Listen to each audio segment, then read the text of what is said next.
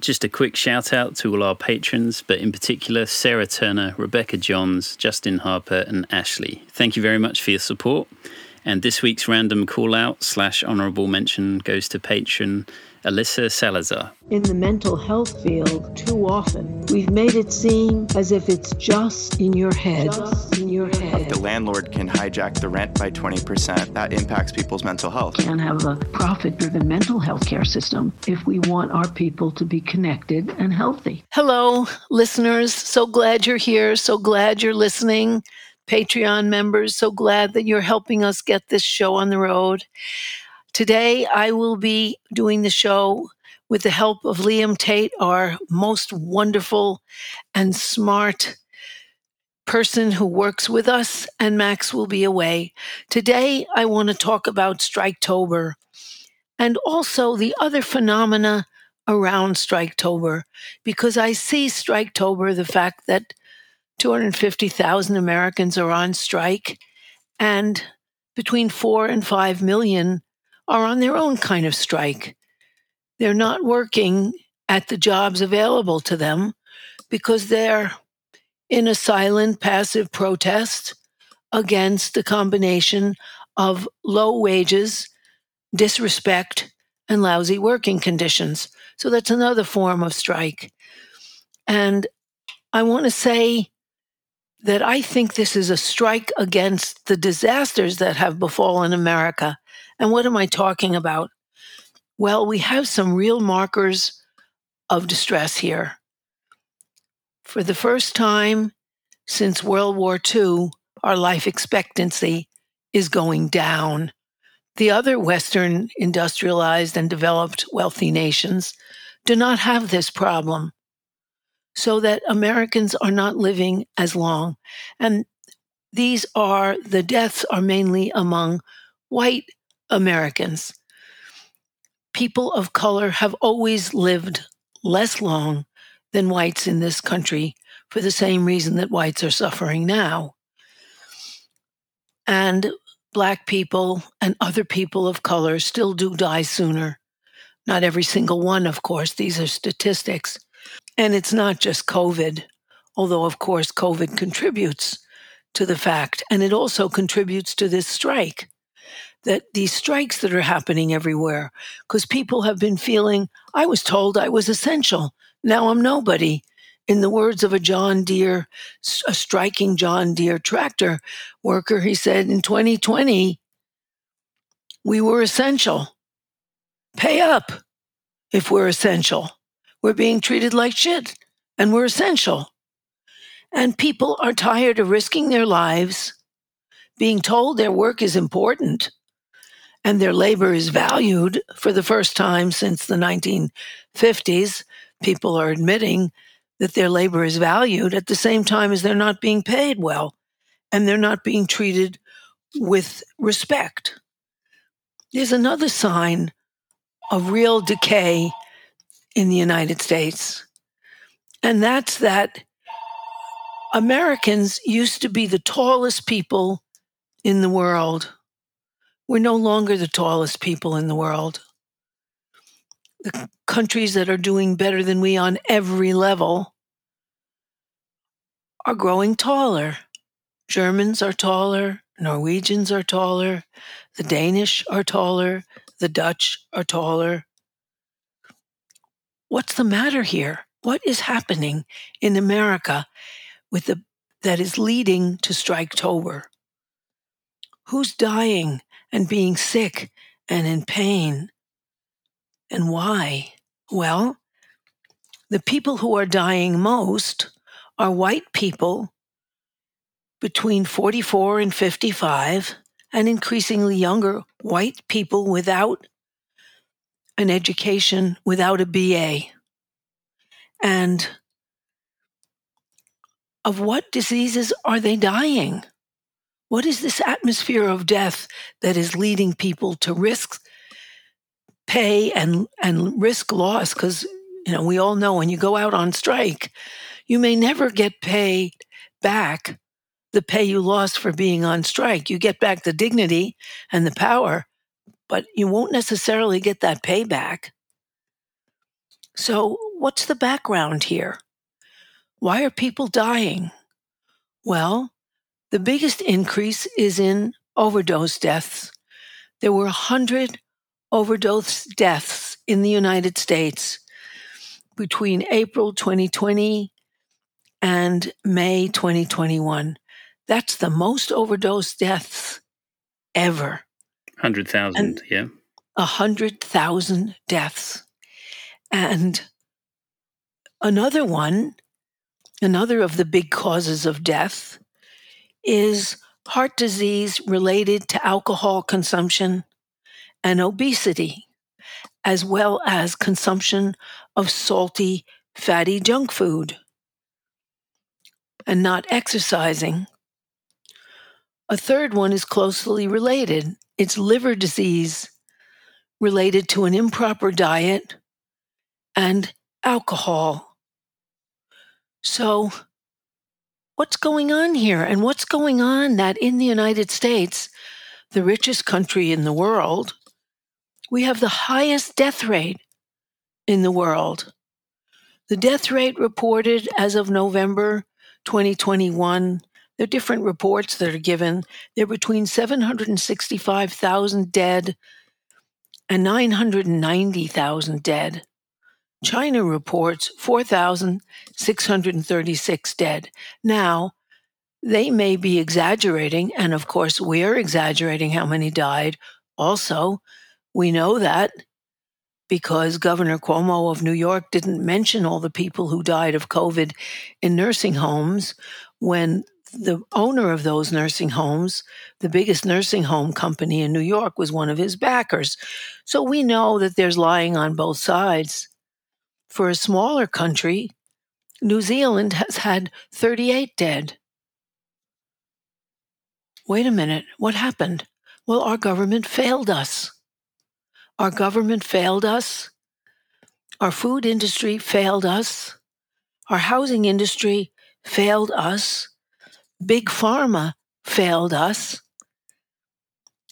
And how did they do that? Well, Big Pharma, with the cooperation of the US government and the FDA, allowed OxyContin on the market, even though even the studies of OxyContin that were done showed that it was promised to provide pain relief far longer, at least four hours longer than it actually did. So people were desperate for relief before their prescriptions were over. Also, opioids were being prescribed like M&Ms.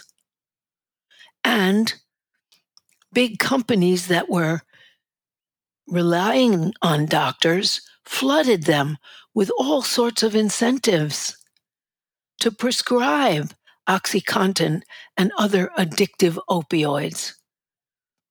The average, well, actually, not the average, the lowest amount a drug company pays to a doctor who prescribes an enormous amount of its highly profitable product is 30 grand a year extra over and above the over 100 grand the physician gets. And in addition, that doctor who's getting, getting paid is to have little seminars where he invites other doctors to hear about the wonders of the drug that is being sold while being fed and wined and literally wined and dined with lovely cheese and wine hors d'oeuvres by the pharmacy the pharmaceutical company, which has an agent in there disguised as a doctor and taping the doctor's lecture. So if anything critical is said, that doctor is off the gravy train. There's a mass of corruption in our market driven healthcare system and obviously in our federal drug administration that allowed OxyContin to flood the market and increase the overdose rate. There are also food commodities prices and food commodities that are advertised where the when food which is a necessity of a life becomes a commodity you can and do hustle salty fatty snacks. There was a study done that said that a huge bag of Fritos, Cheetos, or Doritos eaten by a child in the United States has the nutritional value of a half a cup of lentils that could be eaten by a child and would be eaten by a child in Africa. So we are glutting people, making them fat, and also denying them nutrition and keeping them hungry so they need to eat more. And obesity is one of those causes of the heart disease that kills Americans. There's also exercise, which is not prescribed. Doctors get kickbacks and also much advertising, even if they don't get actual monetary kickbacks, they get much advertising for prescribing drugs. Not to say, look, what you really need is some healthy food. And these are some healthy food like orange juice and eggs and so on, and exercise because there's no money in exercise. I'm in the psych field where psych pills that have side effects and are 75% utterly ineffective are prescribed right and left, and where insurance companies need mental health workers of all kinds, from psychiatrists to mental health counselors, to write excuses as to why they're not prescribing drugs for their patients or clients. So that we have corruption woven into all of these deaths. And of course, we have the alcohol industry as well. In addition, there are psychological causes which are behind October strikes and also behind the massive death rates in the United States and the lowering of our life expectancy and the increasing of our pain and disease. Because the way the brain works is the brain and body are connected intimately. It's religion that says the soul is different from the body, that says the brain is different from the body. The way an infant's brain works is that infant starts looking for the bottle or the breast to survive, looking for food, which ignites a kind of curiosity and touch. And the idea that sucking on things can teach you. And so they start orally sucking on everything that they can pick up. And in that way, intellectual curiosity is intimately tied to survival and physical need. And we are the only nation in the world that allows direct to consumer drug advertising, which also gives people the idea through advertising that the drugs will solve their problems when they won't. Brain fluid is found throughout the body because there really is no separation. Our thinking brain is part of our physical body brain. And when we're depressed and feel we have no future, it affects our body's functioning. It affects our physical pain. Loneliness is another thing that affects our brains. And it's true, loneliness got even worse during the pandemic, but Americans are very lonely people. There are there was a study originally done called Bowling Alone. It was originally done I guess, in about the 1990s, and it keeps being repeated, in which they showed, and it is still true, that there were more people connected with other people and active on bowling leagues alone than there are on anything in the United States. Hopefully, that is changing, that people are getting connected through the movement, through the um, DSM, the Democratic Socialist Movement, through unions particularly, and through Black Lives Matter, through social activity, which gives people connection and hope, and which Americans are only beginning to resume after the long lull in the 1980s. There's also the dissolution of close relationships. Most women in the United States are now single by choice. Marriage has broken down and dating relationships have changed. Now, what happened? Well, what happened in a nutshell is that starting in the late 70s and then continuing into the 80s until today, well paid manufacturing jobs that were reserved for white males have been outsourced with plenty of permission and encouragement from the United States government. In Germany, outsourcing is illegal. It's one of the reasons they have the strongest economy in Europe and why the German metal workers, all 300,000 of them, have a 22 hour work week at full pay to have work life balance. So that outsourcing was allowed the way it isn't in any of the Scandinavian countries. It isn't in Germany. And in Sweden, if you want to close your factory, you have to provide an equivalent job for everyone who works for you. And on your board, you need to have community members because the community is affected when you outsource or close a factory.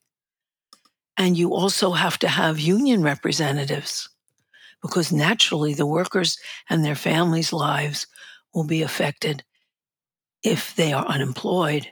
The United States didn't provide any of that.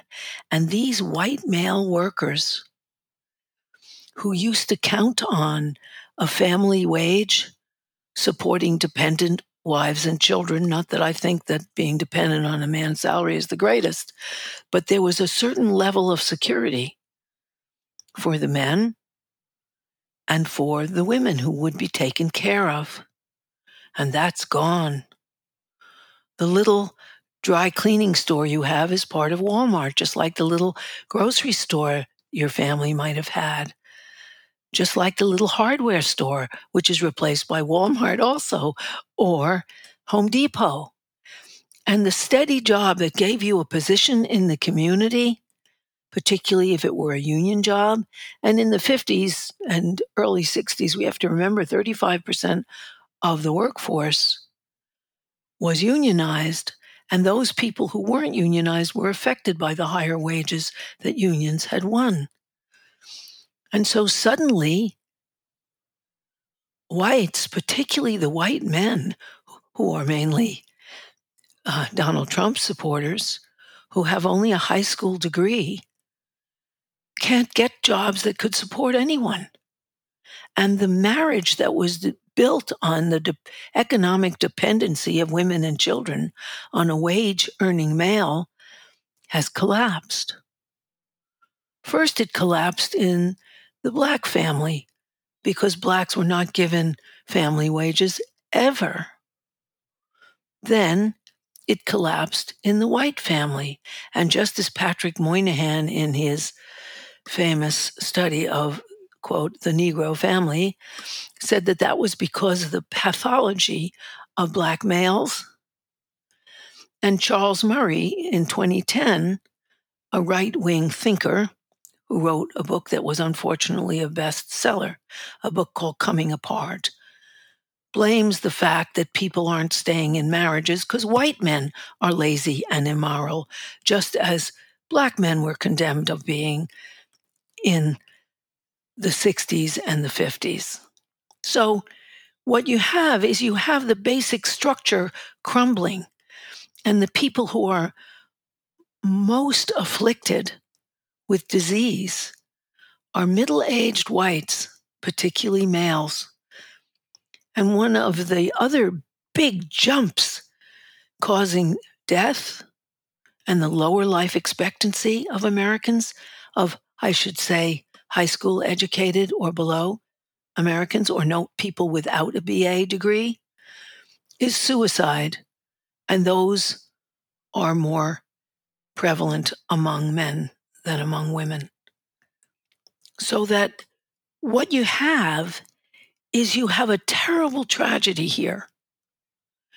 And workers were in shocked distress and dismay when suddenly their lives were altered for the worse, these white workers. Suddenly, the jobs they counted on for the position in the community and for connections, being in your factory's bowling league and being in your neighbor, stable neighborhood's blood drive, they're gone. And people stared at their TVs and ate snacks in dazed despair. It was only in 2011 that class was reborn in the United States it had been crushed in 2020, in 2020, I'm sorry, in 1950 with the anti communist crusades, where they kicked the communists out of the Union, then they kicked the socialists out as fellow travelers, and the leftists out as also fellow travelers. And so all that was left were people who didn't have a mission who didn't necessarily have that spark that labor is important and that our work is what is the most important in the world. They were thrown out.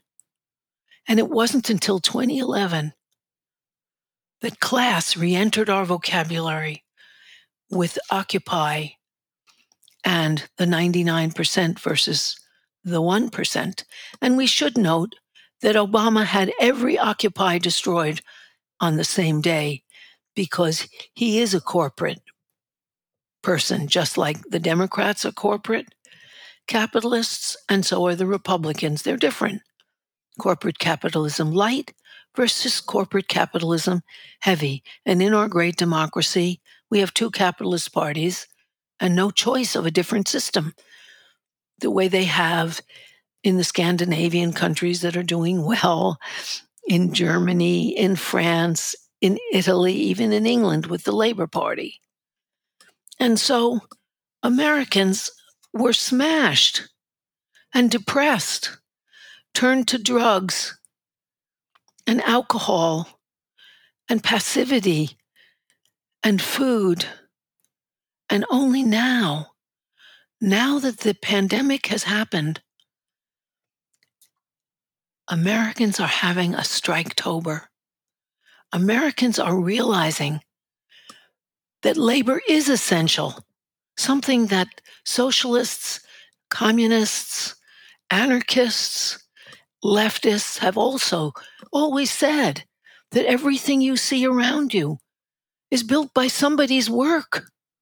You yourself are created because some woman was in labor and then fed you and cared for you, and hopefully was assisted and helped by a man fed and cared for you and worked to help you thrive, and that labor needs respect. And in the pandemic, when employers were asking workers to risk their lives in the meat packing plants where so many died because Trump would not eh, declare health regulations there, or in the Amazon warehouses where so many got sick and died because the jobs they had to do required much closer contact than was safe and healthy. And in the chicken plants where people were dying, all over the place, people were dying, which is why we have the highest death rate in the world. It's interesting, the Brazilians are suing their leader during COVID, Bolsonaro, for denying the importance of COVID and not taking precautions. So far, no one's been suing Trump, who did exactly, exactly the same thing. And so Americans are catching on. Those who have who are angry are supporting Donald Trump, thinking they can go back to the the past, if only America were even more racist again and sexist again, and men without a degree could be the king of their households, everything would be wonderful. That's fascism. When you appeal to the mass of workers to kick down on those below them when the people above them are oppressing them. However, people are catching on. And I think that's what Striketober is about. It's about two things it's about higher wages, better working conditions, and respect. One of the issues of the stage and technical workers, IATSE, who threatened a 60,000 member strike, there were several issues.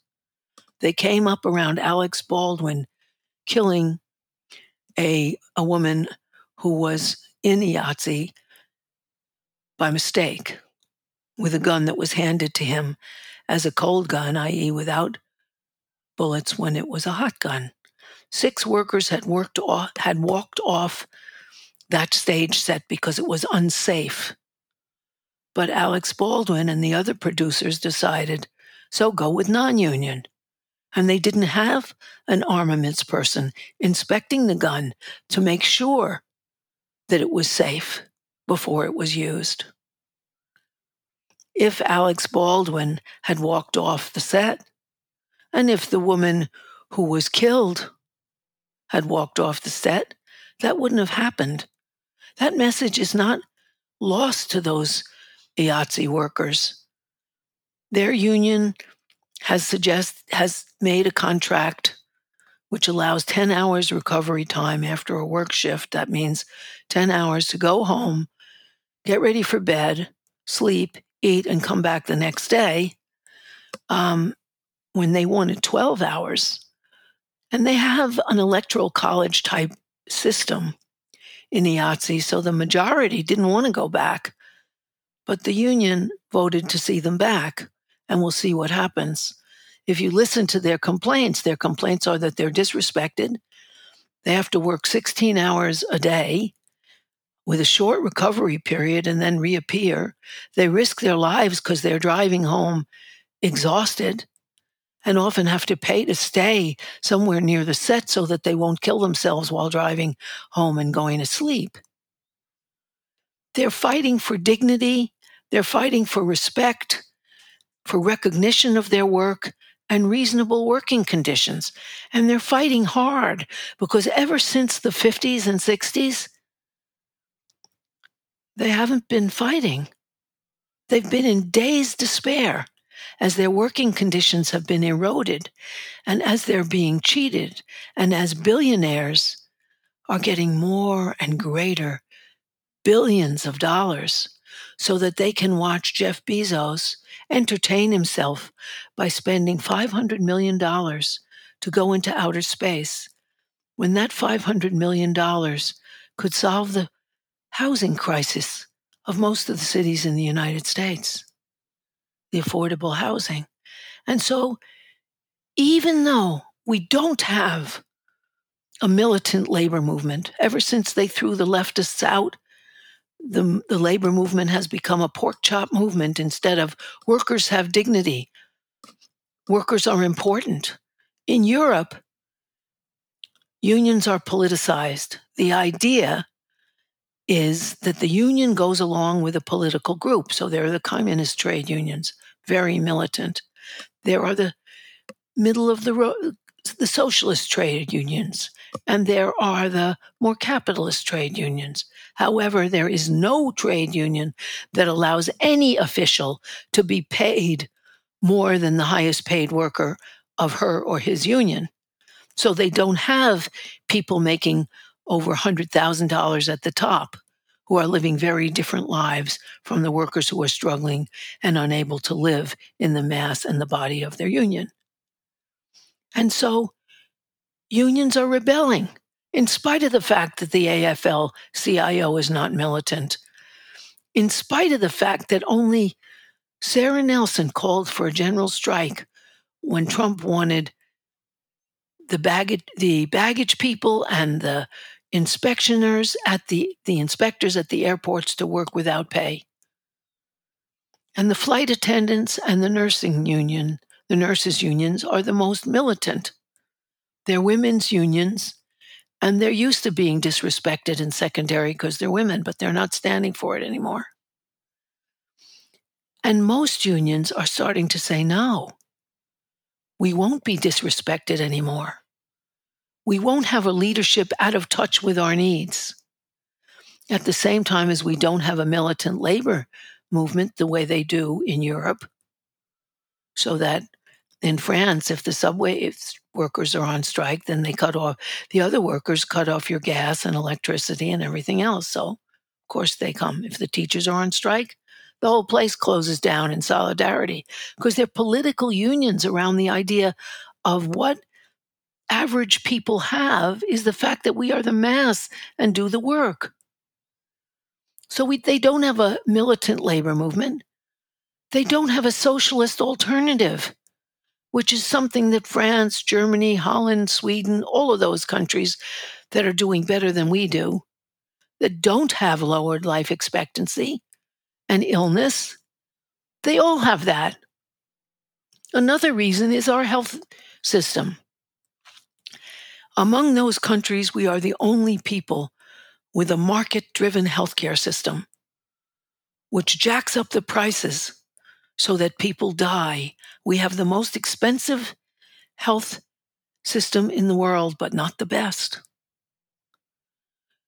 Because copays mean people don't go to the doctor.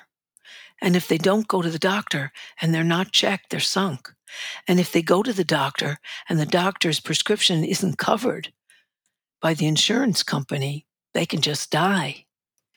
Because there is a union of four huge corporate giants big pharma, the pharmaceuticals company, along with big insurance, the insurance companies, along with for profit hospitals and the medical unions for doctors, not the others who are not well paid, work together to create a market driven, ineffective healthcare system, which particularly afflicts those people who have lost their health insurance or who have a health insurance company that's so expensive they can't afford it and they can't afford the copays, who are mainly those same high school and not BA oriented workers. So, and those are the people on strike. Those are the people, besides the nurses who are more educated, but it's the nurses, it's the John Deere tractor people, it's the flight attendants who had a big walkout and, and strike, it's the 250,000 people, the Kellogg's workers, the meat packers, all of these people. There's a guy named Mike Elk who writes um, out of his own wish. He's a retired working guy and unionist. Something called Payday Report, which is free, which lists the thousands of strikes that are happening that are usually unreported.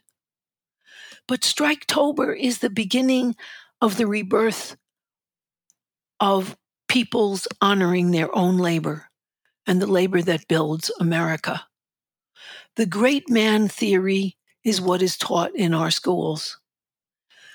That it was a great man who did this or that. Pharaoh built the pyramids, as Bertolt Brecht, the poet, says. Was it he who dragged the heavy blocks of stone? Alexander the First conquered Europe was there not even a cook in his army? Did he die? And so on. We have to bring back the awareness that people's work is what built this country and will give us a future. And I think the antidote,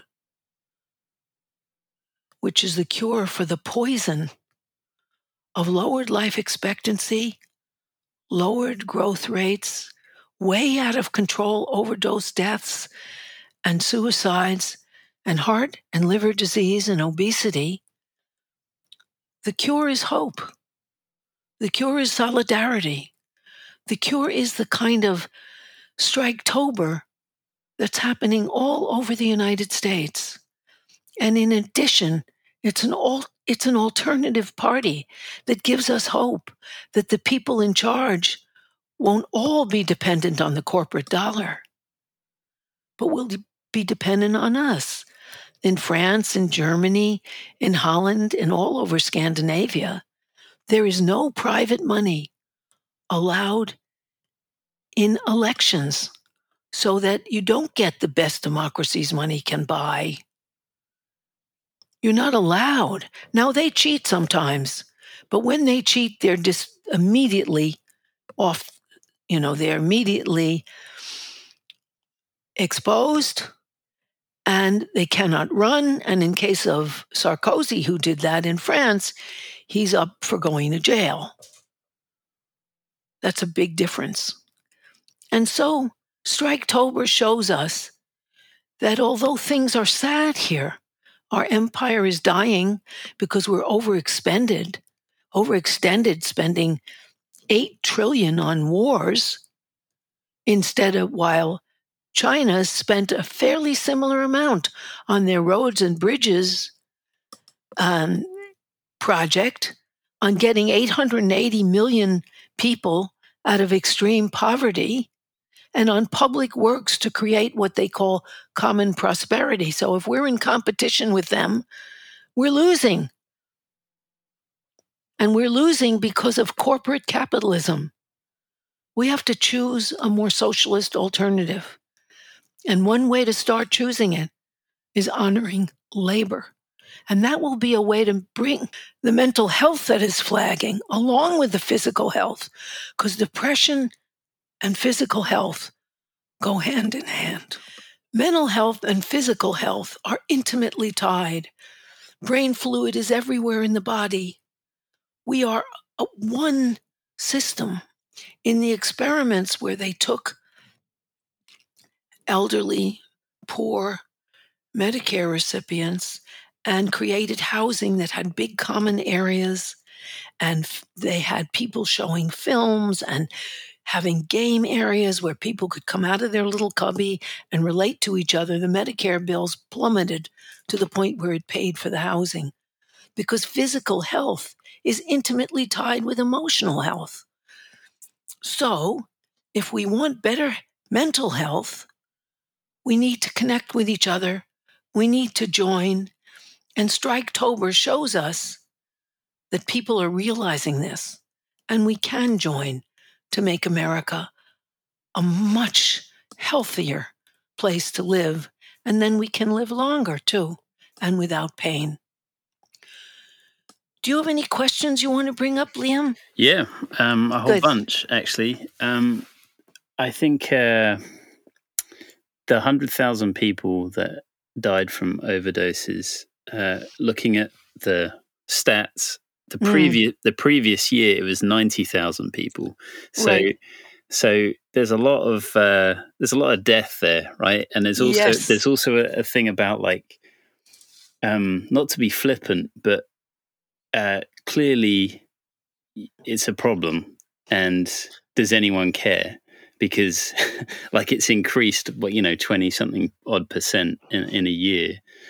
Um and wh- why I say like does anyone care is because you know it's happening and uh, Mhm. no, no doubt next year's statistics will probably be even worse Mhm. um so you know sort of riffing really i guess off off things you've said in previous podcasts that class is a suppressed discourse Mhm.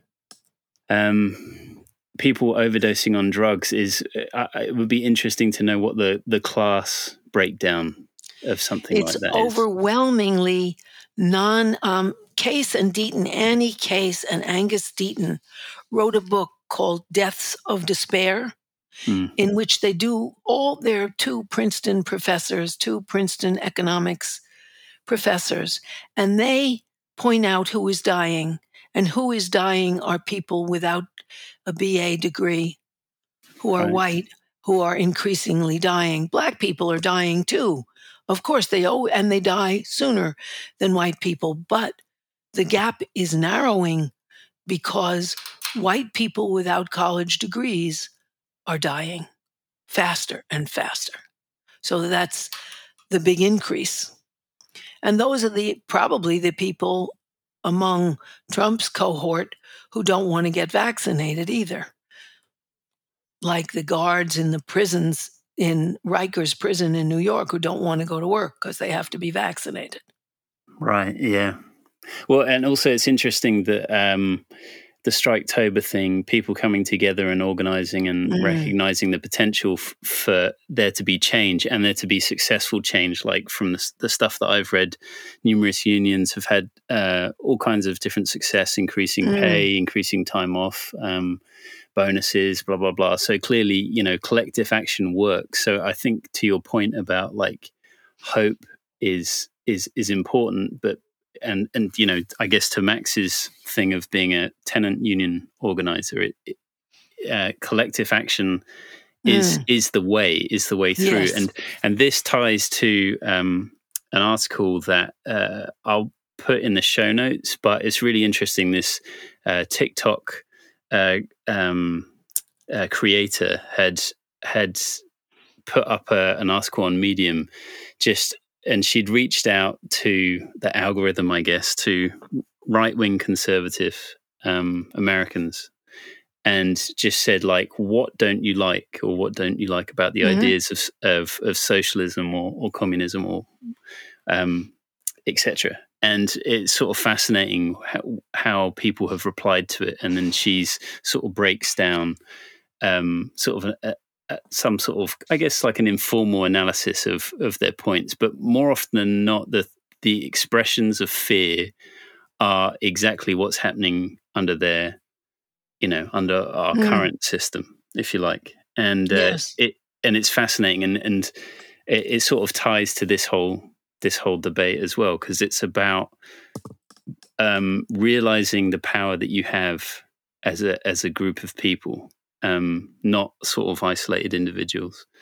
Right. Uh, and so I guess it's not so much a question; it's just more of a reinforcing um, the the points you were making. Yes, you know it's interesting too that in school they are still they did it when I was younger and I'm old but they're still teaching. When they teach about utopia, they read Animal Farm, they read Brave New World, they read 1984. Everything they read about a utopia is a utopia that turned horrible and right. oppressive. Yeah. They don't read about what's going on in Portugal now, where the last 15 years they've had a, a government of the communists, the socialists, and the Greens which has been very successful. It's reduced addiction by 75%, and people are living better and doing better. We don't learn those things. And that's sad. And we don't learn that people, that there were 200 utopian communities in the United States at the turn of the century between the 1800s and the 1900s that were flourishing as far as I understand it, the reason that the Scandinavian countries and um, Britain have more sort of socialized healthcare and, and, and socialized provisions in general is because that essentially they had to offer up something because the Soviet Union was on their doorstep. Mm-hmm. Like Iceland and Finland, they do too. Yeah. Uh, and it is sort of fascinating that now you were saying about the amount of money the US has spent or is spending on wars. Um, mm. As far as I understand it, the history of the sort of the Cold War is America and the Soviet Union spending lots of money, making lots of uh, weapons and all kinds of you know industrial pursuits, and it's ultimately mm-hmm. that the Soviet Union went broke, right? Right. And so it, they know, fell is, for it. Yeah, and is there a danger the same thing happens with the states in some sort of rivalry uh, with with China? Although China is investing very differently, we are in 130 countries with our bases and so on. They're not in other countries with their bases. They're spending their no. money you, building roads and bridges to other countries. And also enriching their own people as their way. And so they're not falling for the same thing the Soviet Union did. And being willing to get into an arms race they can't afford. They're trying to build up. They do have a military and they're huge and they have four times our population, even though they have a tiny percentage of our COVID deaths. They have, you know, they are investing in their people and in connections with other countries. And that's a different way of doing it. They didn't fall for the same things as the Soviet Union did. Mm. And I think they learned their lesson. Now they are authoritarian. One of the reasons they have great COVID statistics is because if people refused to stay in their houses, they welded the doors shut and fed them through the windows. They didn't allow people to go out, and everyone has to get vaccinated and is. And they built in Wuhan after the first nine deaths, they built 11 hospitals and tracked and treat and traced and treated every single citizen. And they still have a lot of their boundaries closed because there's some COVID illness there and they don't allow even Chinese to return without quarantining. Same as New Zealand, which is the Socialist Labor Party. Jacinda Ardern, they've had 38 deaths. When they had nine deaths, they closed the place down and tracked and traced and treated everyone. And because it's not an authoritarian state, but people believe in Jacinda Ardern and in socialist cooperation, it's the Socialist Labor Party, they cooperated. Well, yeah, and that's the fascinating thing, right? It's the idea of trust, and that was one of the things in this article was that the reason people didn't like the idea of a, a socialist state was that they didn't trust the authority above them, and she was making the point, well, is that because you've lived in a sort of essentially capitalist democ- yes. democracy and your examples of people in positions of power have not been positive?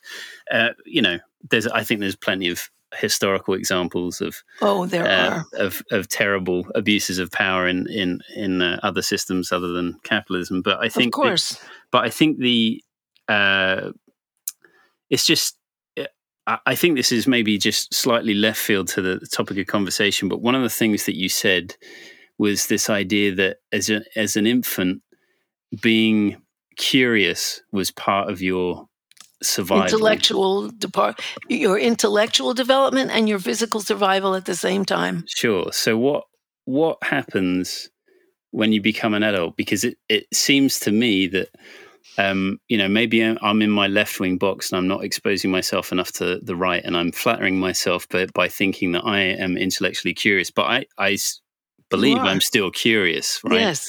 And so, in this, again, referring back to this article about why people are afraid of socialism, uh, there's this idea of there's almost like the thinking stops at a certain point you have you have like a cul-de-sac where you just end your thinking. You're just like, okay, socialism equals this, and therefore I'm not interested in in any further curiosity development about development about it. Yeah, and it's well, sort of I, why does that happen? Um, I don't know, but I think what part of it is that in the United States, you are surrounded by lies.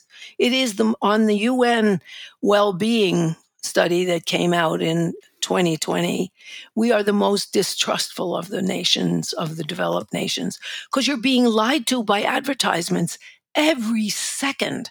You mm. can't look at a bus without seeing an ad. You can't turn on your TV. You can't turn on the internet. You know, you are bombarded by lies. And so that's part of it. And part of it is the education system we really have a terrible education system. We're not taught to question. We're not taught, you know, I rem- I had the same stupid history class in public school 81 every year we learned about the pilgrims. The pilgrims were actually massive child abusers and sex abusers. We never learned that. It was the noble pilgrims who came here for religious freedom. Well most of the people who came here, two thirds of them, of the women at least, were bondswomen who came as semi slaves. They were arrested for trivia and given the choice of going to the colonies or going to jail.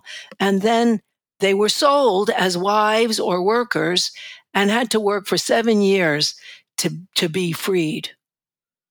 And so that that's who populated this country. I didn't know when I heard about the Great Constitution, because they don't tell you, 6% of the people could vote.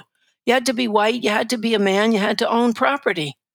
Native Americans in every state didn't get the vote till 1965. So, you know, you learn this mythology and you have to suspend your intelligence to get through it every year. Mm. And so you learn to do that. You learn to go along to get along, unless you're challenged. One of the things that a left can do is challenge that. One of the challenges we have now is Black Lives Matter. No, it's not okay to kill Black people and say it was an accident. Not anymore. People's lives matter. And it takes you you learn about these truths and your mind shuts off from the very repetition i think Interesting. Yeah. I, there's a wonderful book by joe bageant b-a-g-e-a-n-t called rainbow pie and it's his life as a working class kid in virginia and one of his friends tells him in high school don't make any trouble just act dumb eventually we'll get out of here you know you you don't want to you don't want to make trouble.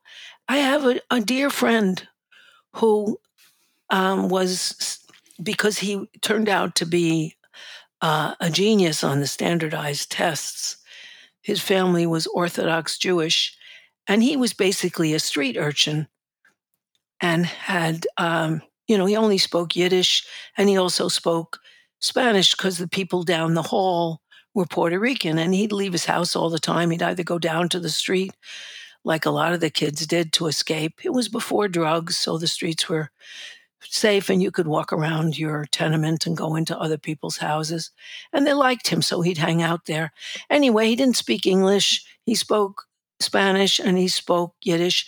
So they thought he was dumb and put him in the dumb classes with children of color. And then when he got to fourth grade, he turned out to be a genius on the standardized tests. So they figured he was cheating and tested him again. And so, having it got around that he was a genius, the Jewish temple that his Orthodox parents were in, and they were, you know, they were garment workers who worked 12 hours a day. They hardly noticed that he wasn't there. And they were very flattered that he got accepted at this yeshiva in a special position. And the first week he was there, they had a religion class, and he got up and said, Wait a minute, you know, that don't make sense. Uh, wait a minute. And so the teacher sent him to the principal, who was a rabbi. And the rabbi said, Alan, why are you in trouble? He said, Well, they said this thing, it didn't make sense. And the principal slapped him across the face. So he punched that principal right back because his father said to him, Don't make any trouble, Alan, but somebody gets you, you know, you get them back good. and so he was thrown out. but it, he was thrown out because he hadn't, you know, he was speaking different languages than the people at the school. He didn't, you know, he didn't pay much attention. He mm. was a lively intellect. He didn't get, you know, it drummed into him. Yeah. He used his mind. Yeah. And he got punished for it. And what's cute is he's one of the best adjusted people I've ever met. His father said to him, You're a shame on our family, and I'll never speak to you again. So he just moved in with the Puerto Ricans down the hall who liked him. That was fine with him. That's smart. Very smart, and he had a choice, which most people do not have a choice of their parents. But that idea, you go along to get along. You say what you have to and let your brain die. Actually, it reminds me. It reminds me of this. Uh, I have to see if I can dig it out somewhere. But it was this guy who went undercover as an estate agent for like a, um, uh, I don't know, an article or newspaper or whatever. And he was sort of. It was very flippant. It was like, why do estate agents all wear shirts and you know gel their hair back and all this kind of stuff? I Yeah. guess. Um, and then what he found is after about, about a week or two of being there, that he felt compelled to start dressing like them Yes. and, and, and talking like them because he wanted to belong. Yes, we all do. Yeah.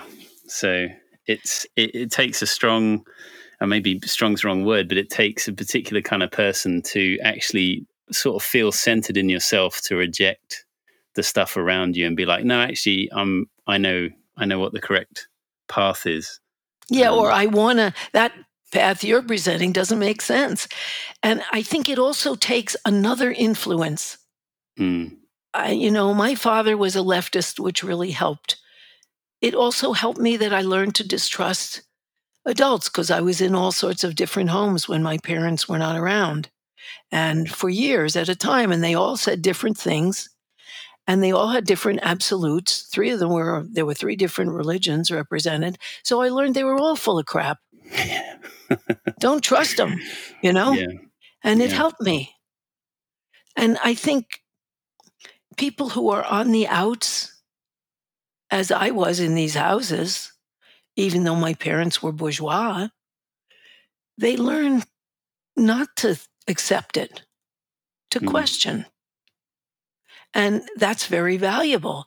They also learn when there's a groundswell like Black Lives Matter, or when, or Me Too, or Time's Up. No, I don't have to be sexually harassed. No, because there's public permission. Yeah. And I think that's what workers in Striketober said. No, you told me I'm so valuable, pay up, Yeah. treat me I- with dignity. I think that, like you said, the Jeff Bezos, the space thing. There's lots of stuff on Twitter about all the, you know, Elon Musk and all these billionaires Yeah. increasing their worth. It was in everyone's face, and it was just Mhm. offensive. Uh, just as a sort of kind of maybe final closing thing, something kind of interesting there. Like on an individual level, uh, maybe we've all experienced it, but in particular in your example, where it's like, okay, I, I, you know, maybe I don't trust these adults, and also your friend's example. How then do you go out into the world and then hope that there can be a, a system above us that we can trust? Because potentially, you know, the anarchist path would be uh, power con- you know concentrated in any one place in any institution Corrupts. it, it- yeah, it- it corrupts and equals bad right. um, but we're also fully aware that anarchists you know I, well i've learned a lot through the discord the patreon discord um, that anarchists aren't particularly great at organizing or sustaining power for very long whereas uh, socialist communists are, are better at doing that.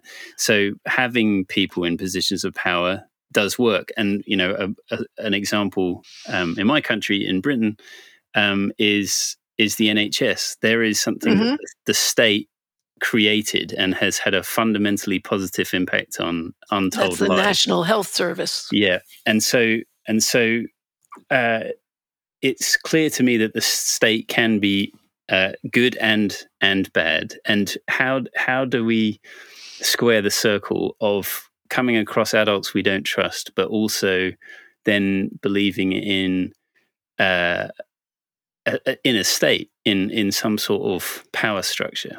Well, I think part of it is the co op movement says that every position, every business, every office should be a co op so that people, you know, that nobody's, everybody is evaluated from the bottom up as well as the top down. Yep. And that positions don't last forever.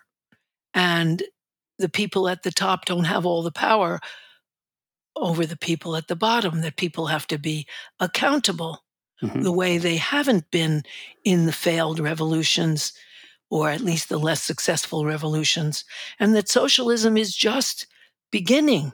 You know capitalism has been around for a long time. Socialism is just beginning and we need to have everyone be accountable. Bertolt brecht said it so brilliantly the um, wonderful german poet and playwright he was offered a theater because he was such a brilliant playwright. He was after uh, the World War II. He was offered a state-supported theater, both in East Germany and in West Germany. And his response was very curious. It offended both East and West.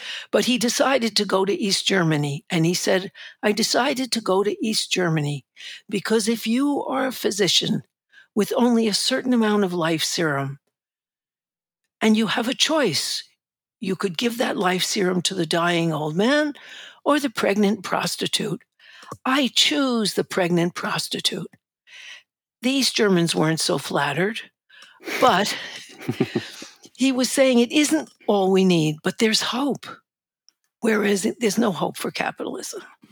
Yeah. Yeah. And, and I think that'll help us. Yeah. And it, it, essentially it's, it's democracy. And in the examples, I guess, from uh, your history and your friend's history is your children. You don't have any power. You don't have any democratic right. institution Outlet. to right. vote your parents out. You have no choice.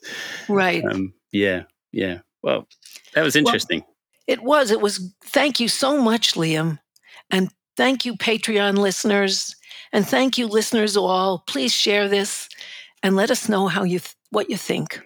By the way, listeners, if you have enjoyed anything you've heard Harriet say in this program, you will definitely enjoy Capitalism Hits Home, which is a solo program that Harriet does through Democracy at Work, which is a worker owned cooperative that produces other great programs such as Economic Update with Richard Wolff and the Anti Capitalist Chronicles with David Harvey. I can't recommend enough that everyone also listen to Capitalism Hits Home if you enjoy It's Not Just in Your Head. Capitalism Hits Home is a sort of broader overhead view. It explores the way that capitalism shapes our personal lives, our psyches, our relationships, our families, and it looks particularly at the sea change in American personal life as all Americans, but the top 10 or 20% of Americans, have our security and our chance for a future become as precarious as it always was for minorities and families headed by women. It's not just in your head, and capitalism hits home are definitely complementary. And if listeners would like to check out Capitalism Hits Home, Harriet, where should they go to find it? Either on YouTube or Democracy at Work or on my own website, harrietfraad.com.